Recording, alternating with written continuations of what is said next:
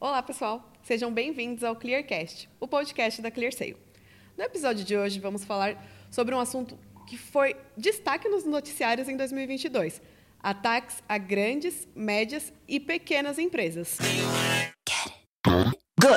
Prevenção de risco, inovação, tecnologia e tudo que há de importante para mover o ecossistema digital.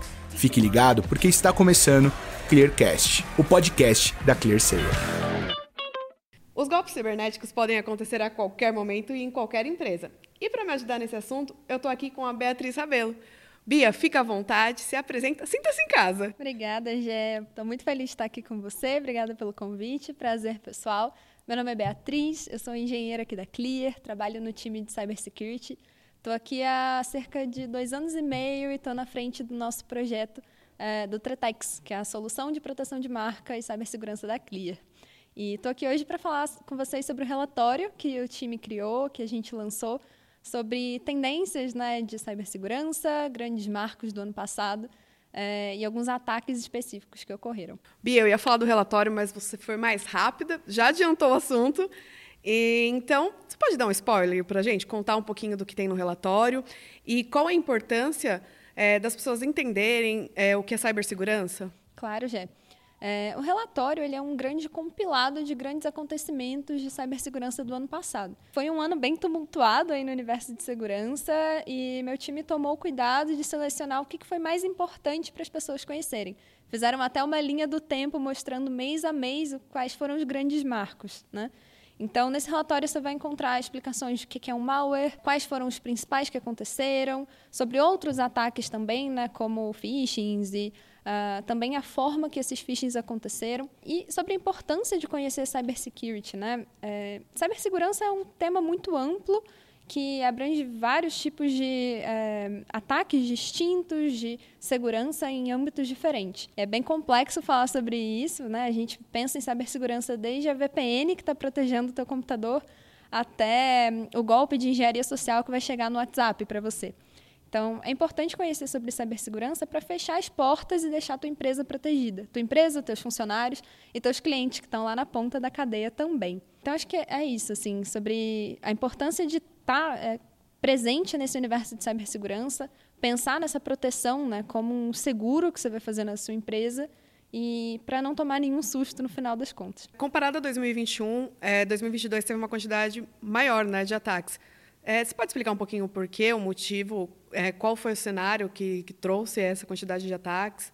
Claro. Felizmente, a tendência que a gente tem visto é, ano após ano, o volume de ataques acontecerem, né, crescerem e acontecerem de forma diferente. Em 2021 2022, aconteceu uma gigantesca digitalização, né, bom, de negócios como um todo e também das pessoas, né, que não estavam ainda no universo digital.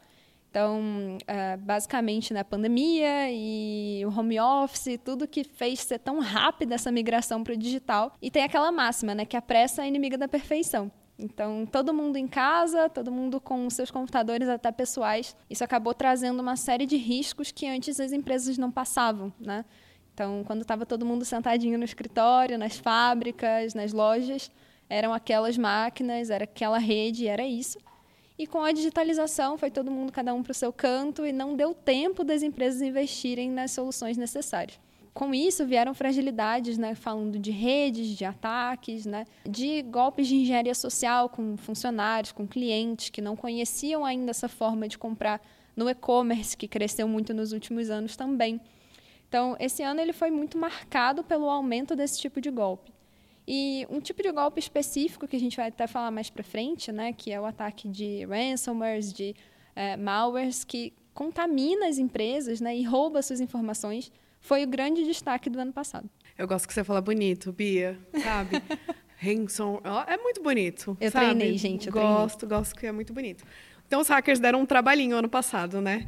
É, e quais foram as principais vulnerabilidades de 2022? É, eles deram um trabalho legal, meu time aqui está sabendo bem disso. Mas a gente teve uma gama de, de crimes cibernéticos que aconteceram no ano passado. Então, basicamente, todas as frentes cresceram bastante. Eu vou me aprofundar mais no que foi maior volume, na, em volume de ataques, que foi a questão dos, dos ransomwares. E o que, que é isso? Né? Os malwares, os ransomwares, o que, que é isso? Um malware, ele é um malicious software, então ele é um software malicioso. E ele é basicamente uma aplicação que invade redes e computadores e domina esses sistemas. Então, se uma empresa ela é contaminada por um ransomware, ela perde acesso aos dados dela, né? É, especificamente, né, quando a gente fala de ransomware, ele não só contamina as redes, mas ele encriptografa isso tudo.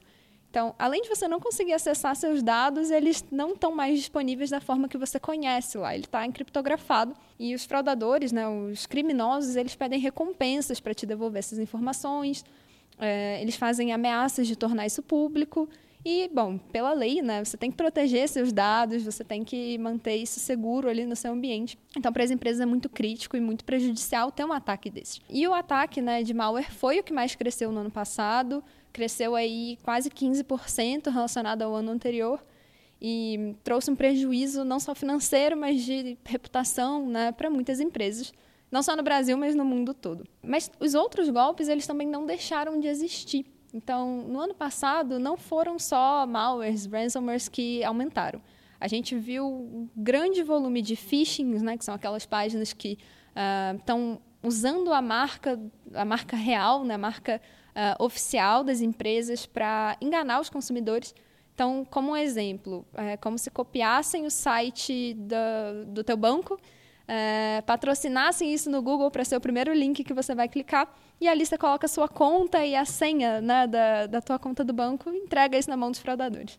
Mas isso acontece em vários outros segmentos também. Dei só o exemplo do bancário, mas pode levar esse mesmo contexto para a tua senha num site, no e-commerce qualquer.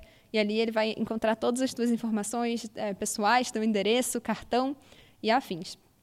E, bom, não foi só phishing que cresceu, foi também esse mesmo ataque de roubar informações, enganar os clientes em redes sociais, em produtos falsos e roubo de dados como um todo, né? usando ali é, não só malwares para ter acesso às informações, mas também acessos privilegiados dentro das empresas, roubo de informações como cartões de crédito, logins né, da, das empresas e informações pessoais de pessoas importantes das empresas também, né, o que a gente chama de VIPs, que vai, ser vai acionando uma cadeia de fraudes depois.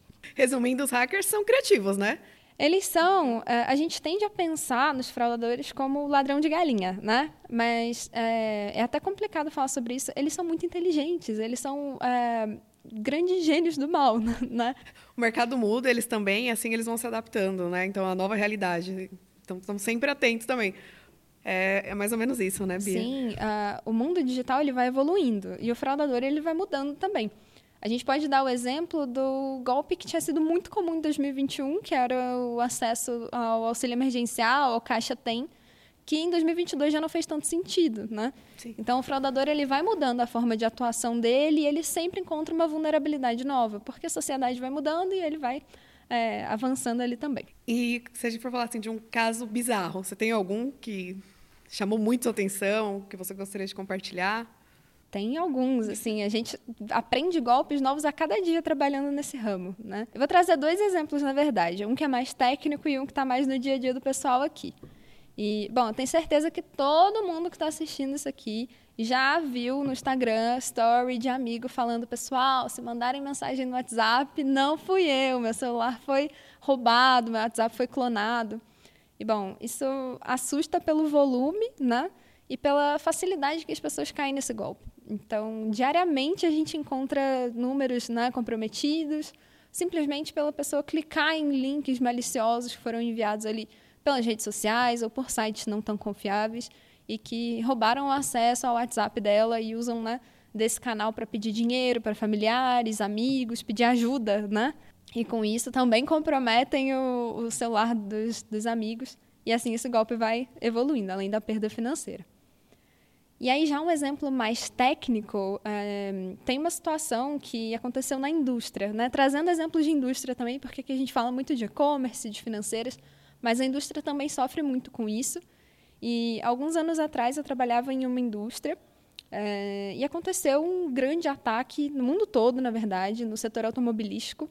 Uh, foi um ransomware que contaminou uh, os computadores das empresas e os fraudadores eles conseguiram acesso à aplicação que cuidava dos robôs da linha de produção. Então, você imagina várias fábricas ao redor do mundo congeladas porque o fraudador tinha acesso ao robô e ficava jogando a máquina de um lado para o outro. O robô não, não era controlado pelo lugar que ele estava, né? era controlado remotamente pelos fraudadores. Isso é extremamente perigoso e a linha de produção ficou congelada por semanas, né? Então, centenas de milhares de dólares perdidos aí. A gente volta no, no tema de que eles são criativos, né, Bia? Eles não são tem... muito criativos. Eles são muito criativos. Bia, você já falou de... Eu não vou falar bonito igual você. Ransomware. Ransomware. e malware. É, você pode explicar um pouquinho o que, é, o que, que eles são, assim, para o pessoal de casa estar tá entendendo? Claro. É, bom, o, o, ransomware e o malware, eles estão numa família né, de aplicações que eh, contaminam o, o ambiente de uma empresa, uma rede, e literalmente toma poder sobre aquilo ali. Então, um malware, ele é um software, né? Ele é uma coisa que vai instalada nessa empresa. Então, pode ser é, um pendrive, por exemplo, que você conectou no computador e com isso infectou aquele ambiente. E esse software ele vai roubar informações, ele vai ter acesso à sua webcam, por exemplo. Uh, ele vai registrar o que, que você digitou no seu teclado para pegar as suas senhas. É, e com isso ele vai ter um controle do seu computador ali, ele vai enviar essas informações para quem está aplicando esse ataque, né? E com isso ele vai ter muitas informações sensíveis em mãos para poder negociar com a empresa um resgate, né? ou é, até uma forma de chantagem para não levar isso a público. Então, é basicamente isso. E o ransomware ele é uma espécie de malware mais específico, né?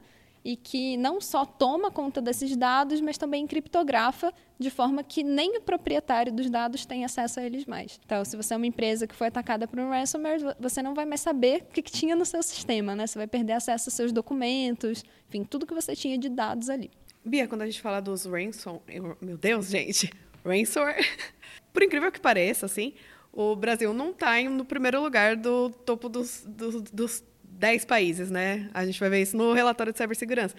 É os Estados Unidos. Tem um motivo? Ah, sei lá, as empresas de lá chamam mais atenção? Você sabe explicar o porquê que os Estados Unidos está em primeiro lugar? É, eu tenho um palpite, né, que hum, a maior parte das empresas que controlam dados no mundo todo estão centralizadas lá. Então, quando a gente pensa em grandes empresas desenvolvedoras de software, né, que têm muitos dados pessoais, grandes redes sociais, grandes indústrias, elas estão lá nos Estados Unidos e controlam é, as informações do mundo todo. Então, quando o fraudador ele tem esse pensamento de roubar a maior quantidade de dados possível, ele vai na empresa é, certeira, né? Então, ele tem essa estratégia. É, já no Brasil, tem alguns outros golpes que fazem mais sentido, dada a nossa realidade. Então, aqui a gente vê mais engenharia social, a gente vê mais é, maior uso né, de redes sociais, então a gente tem esses esquemas também. É, phishings aqui a gente fica em primeiro lugar, então fica tranquila que a gente continua no pódio. fica, fica tranquila. É, o Brasil não perde o pódio, infelizmente, né? Mas a gente continua campeão em alguns setores, especificamente ransomware, a gente deixou para os Estados Unidos dessa vez. Quando a gente fala dos Estados Unidos, a gente pode falar que tem a ver com o custo, então. É, parando para pensar assim. Isso, exatamente. Que o custo é mais interessante para o é, lado de lá. Pela estratégia comercial do fraudador, ele prefere ir para lá. Bia, outro termo muito comum é as a service. O que, que é isso? Bom, tá na boca do povo agora, né, o as a service, mas é, tudo agora é as a service. Então, é como se fosse um serviço de assinatura, né? Então, o Spotify, por exemplo, ele é música as a service. Você assina e paga é, para ter acesso a essa informação. Então, é um serviço que está sendo oferecido a você. É, nesse cenário de cibersegurança, né, o que a gente percebeu ano passado foi um aumento muito grande de ataques as a service. Então, lá no relatório, a gente abre alguns tipos de ataque as a service. A gente viu phishing as a service, ransomware as a service. Então, é, é difícil aqui, enrola a língua, né? Mas basicamente consiste num pensamento de escala do fraudador. Ele percebeu que se ele for atacar individualmente as empresas, ele vai conseguir atacar um número né, é, reduzido de empresas e ter o lucro daquele, daquele ataque ali. Então, aquela chantagem que ele vai fazer ou a venda dos dados que ele vai conseguir. Mas pensando né, o que a gente já falou que ele é muito esperto e que ele vai querer escalar esse negócio, ele percebeu que se ele alugar o, software né, malicioso dele é, para outros fraudadores, ele consegue fazer uma receita até recorrente é, do aluguel disso. Então, o que, que o fraudador faz? Ele anuncia em fóruns, até lá na Deep Web, que é um ambiente que não tem tanto controle, né? Então o fraudador ele consegue falar sobre isso livremente nos fóruns é, e também grupos de Telegram que têm sido muito usados para isso. O fraudador ele anuncia que ele tem um método, um esquema ou qualquer tipo de aplicação maliciosa também. E outro fraudador, né, que é o cliente desse fraudador inicial, aluga essa forma de aplicar o método por um tempo e fica com a receita né, que ele conseguir desse, dessas invasões. Então, é, o fraudador, ele, um fraudador inicial que desenvolve essas aplicações, ele tem a receita do aluguel, né, desse, desse software ou dessa página de phishing que ele criou, e ele revende isso para fraudadores menos experientes, que não saberiam, por exemplo, codificar um site para fazer um phishing, ou criar toda uma aplicação né, de malware que é muito complexa de ser desenvolvida. É, mas que se ele já tem aquela aplicação, ele consegue é, afetar em, afetar isso em várias empresas, levar isso para várias vítimas diferentes. Então, esse termo de as a service ele cresceu muito até nesse mundo da fraude. E lá no relatório a gente tem números, a gente vê que é, tem grandes empresas que fazem, empresas né, de fraudadores que fazem isso, organizações. Muitas delas foram até desmascaradas no ano passado, pessoas foram presas, né? Tem uma série de, de fraudadores que vão sendo encontrados ao longo do tempo e, bom, a gente vai cortando mal pela raiz por aí. Por isso que é importante contar com o Tretex, né, Bia? isso aí. Mas, mas, assim, falando das, dos, dos, ataques, né, das vulnerabilidades que, que nós vimos em 2022, tem alguma coisa que aconteceu em 2022 que você acha que vai ser replicada em 2023? Já, eu acho que basicamente todas as formas de ataque que a gente comentou até agora vão continuar existindo esse ano. O fraudador ele provavelmente vai continuar investindo em relançar versões novas das aplicações de ransomware, por exemplo. A gente vê o lançamento da 2.0, 3.0, que o fraudador vai melhorando e vai até tirando né, a forma que nós do universo de segurança encontramos de bom, cortar né, a aplicação dele ali, de driblar esse, esse malware. Mas não só essa questão de malwares e ransomwares também. Mas a gente vê tendência de phishing continuarem existindo, é, de golpes em redes sociais, vazamento de credenciais, a parte financeira também, né, de ataques ali a cartões de crédito, clonagem de cartão, venda de dados financeiros, contas laranja, entre vários outros.